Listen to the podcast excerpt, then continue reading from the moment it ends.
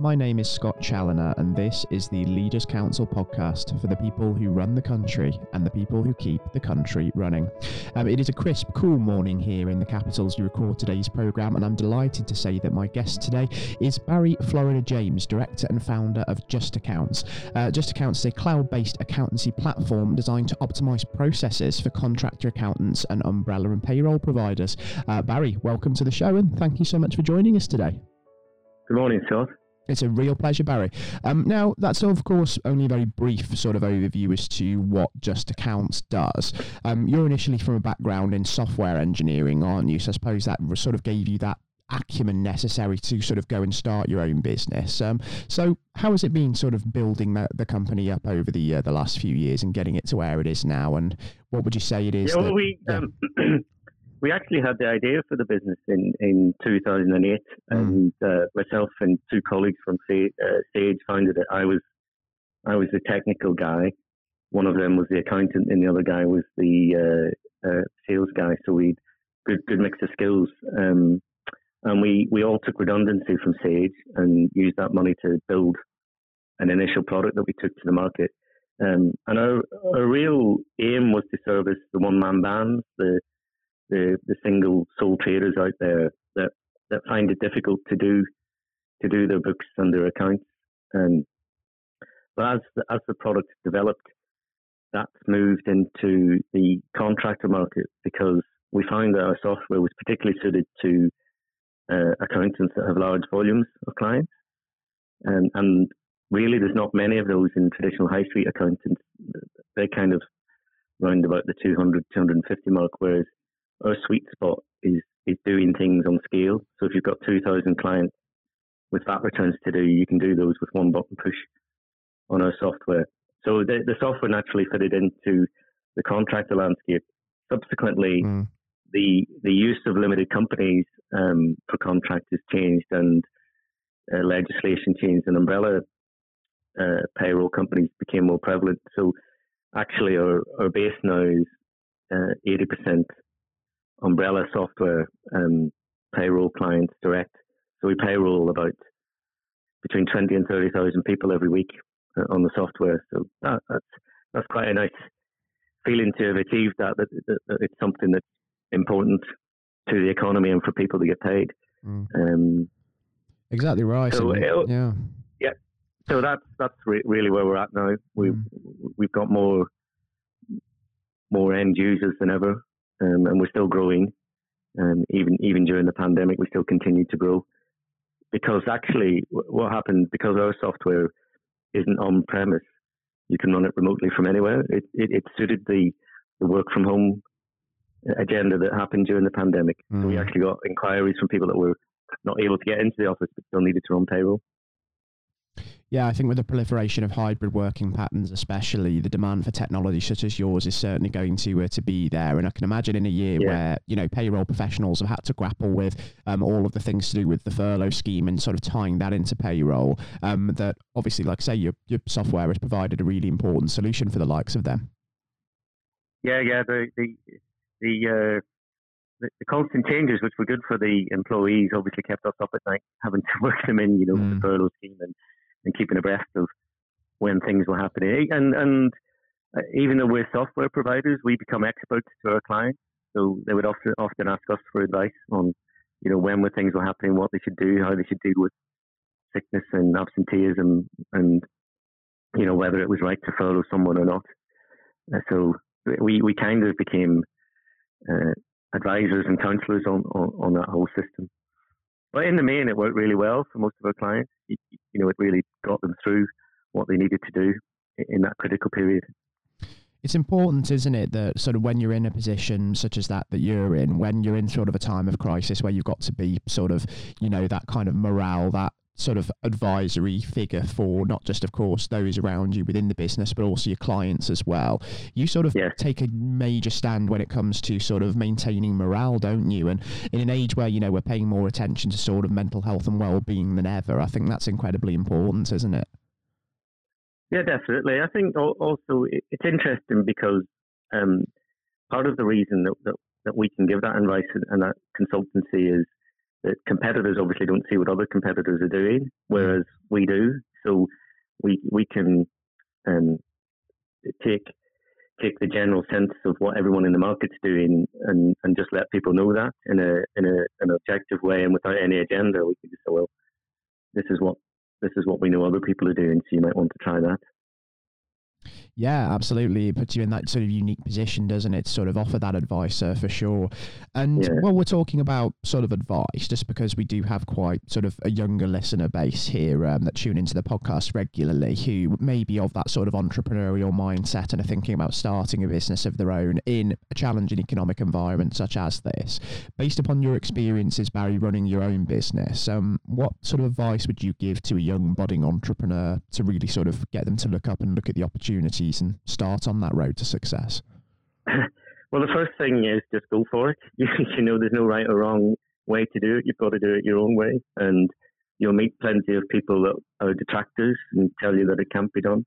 Um, secondly, read as much as you can from from people that have done it. You know, I, I know Elon Musk is a bit of a he's a bit of a marmite character, but but what he's achieved, you know, and, and given all of the obstacles that he had to get through and, and what he's managed, it, it, it is pretty astounding.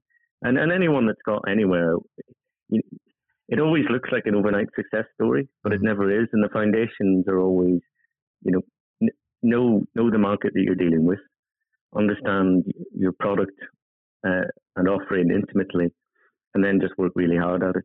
You know, and and all of the, you know, everything that we've done that we've done really well is in all all the books that you read in business, like the, the things that the Harvard Business Review will tell you.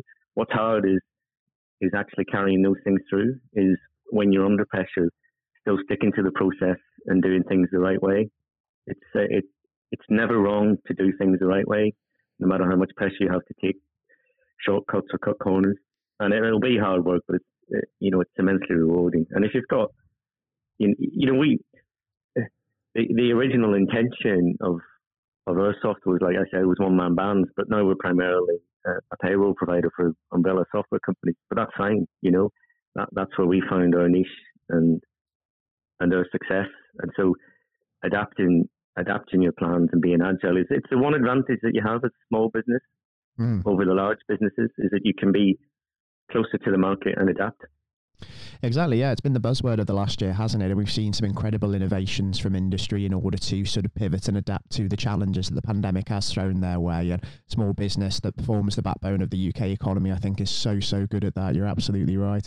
Um, and I do want to go back to when you mentioned Elon Musk there as well, because he's one example yeah. of a businessman who's had to jump through so many hoops. And when you go and speak to a lot of small businesses, um, they've always got sort of their own stories of setbacks where they've had to sort of change certain things and adapt, and it's helped them become successful. Um, do you think that sort of setbacks in one's business journey are just an inevitable part of like oh, life oh, within industry, and we have absolutely. to learn? Absolutely, you know, no one can read the future, so you, have got to. It's how you it's how you react to those challenges, you know, and and uh, and how you deal with failure and, and, and turn that around and, and, and make it a success. As long as you're learning the whole time and, and and you've got the ability to adapt, you know, that that's part of your plan has to build in, you know, that that relative uncertainty because the killer thing, and it, it was, you know, in the early days we got really close to running out of cash, and that's the killer for most businesses. It's not that the, the market isn't there, but you just need a little bit more time. Um, so understanding, I I was quite lucky because our software is financial software, so I necessarily had a, a financial background, but I, I go to um, you know, network meetings. And it surprises mm-hmm. me how a lot of really good businessmen don't really understand the finance. So I would I would say either get those skills in early, you know, find uh, an accountant that you can trust and use, or have it in house, or develop it yourself. You know, understanding the business finance is critical because in the end, that's all a business is. It's a, a profit making machine. You know, that's how it, that, that's what differentiates it from any other entity. So ultimately, you've got to see what your path to profitability is. Yeah, and I think reaching out to others as well for that support and that advice. We've seen that in abundance during the pandemic, certainly, business leaders speaking to each other. And I think it sort of made people almost realize that, you know, you don't have to take on all of this on your own, do you? I mean, you can approach others, you can learn from others, and that's also a key part of it. Absolutely, absolutely. You know, there's, there's although every situation feels like it's it's unique to you and you're the only one suffering that, it's very unlikely that someone hasn't gone through something similar and, and can help you. Yeah, absolutely. And you mentioned as well that one of your sort of earliest challenges as well was sort of managing cash flow before the business sort of built up to, uh, to what it is today. So you could say that's sort of your setback. Um, it's obviously been said quite widely as well that the pandemic over the last uh, year and a half has been another significant learning curve for businesses. Of course, you've been in yeah. a good position during that time to sort of advise your clients, and there's been demand there for your technology. So maybe the impact on the business hasn't been that adverse. But have you maybe still learned something valuable from sort of this period of time? Oh, yeah. I mean, we have a. It's interesting you said about the age of your listeners because um, uh, most of our employees on the tech side, uh, which which I'm closest to, are under 24. Mm. Um, we have a, a, history of bringing in people. Uh, we, we, we always use lots of apprentices, and we've some of our most senior employees now are people that have been apprentices with us for you know five, six, seven, eight years. Um, and part of part of what I wanted to do with the business was to bring people in and then train them up. So we take on a lot of graduate level developers, and because we we we are not that big, we can't always offer them the next role, but that's fine. You know, if they stay with us for two years and they go on to something else, it's it's great for us to have that alumni. Um, but it was interesting because some of the, some of the the lads when we were initially doing the um, you know Zoom meetings online. We're we're in the their mum's conservatory and getting interrupted by dogs barking, and, and and so one of the things was that if you had a setup at home that was uh, correct for office working environment, it was perfect because you, know, you, actually had less distractions and could get on with things. But if mm. if you weren't, if you were living with your parents or you had other challenges at home, um, one one one of our apprentices actually um, helps with care with his grandparents. So that, that was made more difficult because he was always there. So things would be uh, dumped on him is not the right word, but you know, he, he, would be asked to do things that he wouldn't have been if he was in the office. Mm. Um, and as soon as we could open the office back up, there was a marked split from the, the, the people that had set up at home and were quite comfortable with that, and people that couldn't wait to get back into the office because it was a better working environment. And I think that's, you know, in this modern age of hybrid working or the ability to work from anywhere. It's finding an environment that works for you. And I, I've always been a, an advocate of that. We've never insisted that anyone works in the office for set hours. We've always been quite flexible about that. But mm-hmm. generally, people do because it's a good environment and we can share ideas and it's a, a productive environment where, where yeah. I know, think the different disciplines can yeah, there are a couple of really important things um, to yeah. touch on. Sorry to cut, to cut, you off there, Barry. Um, what I wanted no, to no, talk no about as well was um, the fact that you mentioned, of course, firstly, the fact that you're bringing apprentices, that next generation in the sector through. And I think where, you know, we have well publicized skills shortages in sort of digital and technology, that's incredibly important. But also, you make a really important um, point there about sort of flexible working practices and sort of offering that to your employees because in an age where you know there is this sort of difficult environment for recruitment, let's say, um, the demands that prospective employees and job candidates have from their employers is changing. They almost expect to have that flexibility. And if you sort of don't show that, you don't give them the opportunity to either work from home or be able to take advantage of the office space, that you're not going to be able to tap into that pool of talent because they're simply not just going to come and work for you. Absolutely, and I think you know it, there's been a generational change in attitude there. When when I was young, it was all about the next job that paid more. Really, you know, moving up the career or moving up the career ladder. Whereas the the conditions and the um, what else you're offering as an employer seems to be just as important as the the salary to, to most of the people we interview. Yeah, I would say exactly the same thing as well. I actually spoke to um, another uh, business executive uh, just a few days ago on this program, and he actually said that he discovered over the last year that people are actually willing to be paid slightly less for better working conditions, and that's yeah, now become just a far more important yeah. part of it. I think that's absolutely yeah. right. So it shows, isn't it, that it's changing, isn't it? The the job market is changing. What people want from their careers is changing, and business has to essentially move with the times and continue to adapt to that. And I think, given that adapt has been the buzzword of the last year, as we mentioned before. Um, I think industry is perhaps you could argue primed to move with the times and actually, you know, adjust to this changing landscape we're seeing. Yeah, well, I think um, a lot of people, because they've had to work from home, we've proven that it can work, whereas in the past mm. it wouldn't have been offered to them. Um, the only issue with the hybrid working is really the economics of it, because for us, our office space is quite a cost you know, it's probably apart from people, it's our major overhead. So there's a little bit of me that goes, well, if, if I'm only if it's open five days a week, but people are only using it three days a week, that's that's an inefficient cost. So that that is something that is a little bit of an issue, really, mm. because you, you, do as as a small business, you're always looking at the bottom line. And um, I mean, it's it's not too bad for us because there's always somebody in the office but generally, the, the, the pattern for our development team returning to work is they're in the office three days and home two days. That's mm. the general pattern, which I like. You know, it, it makes them more productive. Yeah, when when you're working on a, a, software environment, there's often times where you just need to be head down in it and no distractions. So those two days at home gives them that. The three days in the office gives them a chance to share problems and issues and, and resolve any anything else.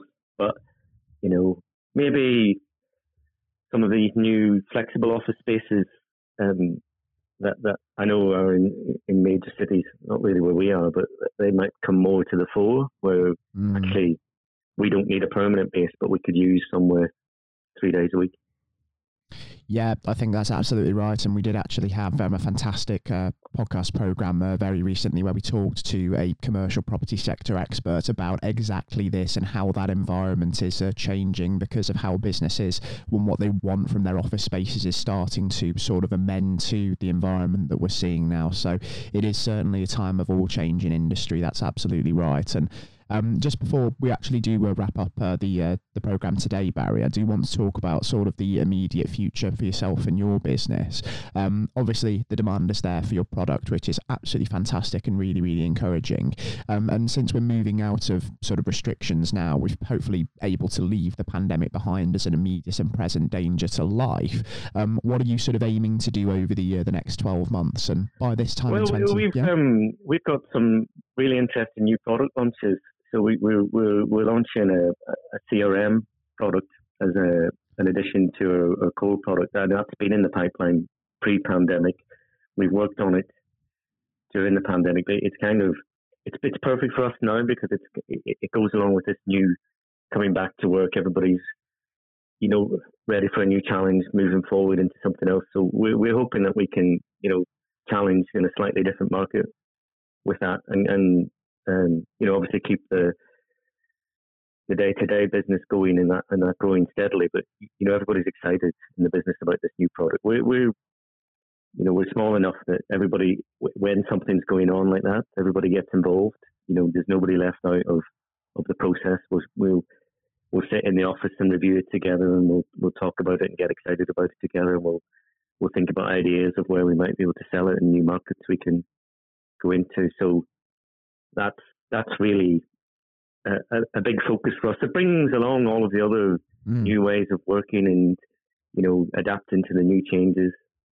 And uh, uh, and I think part of the I, I have to be honest, part of the development of some of our junior staff has been on hold because normally the way that we train them is on the job and with the senior people next to them helping them and, and that transfer of knowledge and skills hasn't happened as much remotely. So mm. that's another thing that we're actively going to to really push on with is is developing those skills. And and we're lucky we've not lost anyone over the pandemic, even though the I, I know in the in the tech sector a lot of people there's a lot of demand for skills and a lot of people are under pressure to change paying conditions to keep the staff. But we've we've had none of that because we we're kind of going this journey together now with this with this new product. So I think I think no one will, will leave until that's done.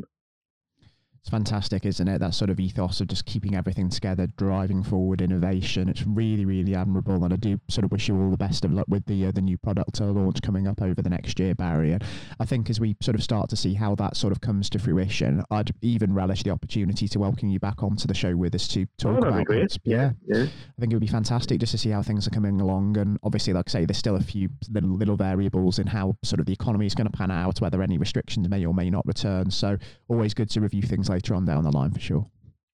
Okay, great. Thanks, Scott. Brilliant, Barry. Um, for now, of course, I've really, really enjoyed having you on the uh, the program today. It's been an absolute pleasure having you uh, with us. And for any listeners tuning in who may have been inspired by Barry's story, and you may even feel that you have your own tale of success and of innovation to share on the program, then by all means do apply to come on the show via leaderscouncil.co.uk forward slash apply. Uh, Barry, thanks again, and do take care. Thanks, Scott. Bye for now. It was a pleasure welcoming Barry Florida James from Just Accounts onto today's programme, and I do hope that everyone thoroughly enjoyed the interview that is tuning in today. Um, until next time, I'll be heading back to my usual spot in the Westminster Arms and raising a glass to outstanding leadership. And do join us next time for another tale of success and innovation from a whole new business leader with a whole new story to share with us at the Leaders Council. Take care, everyone. Until then, goodbye.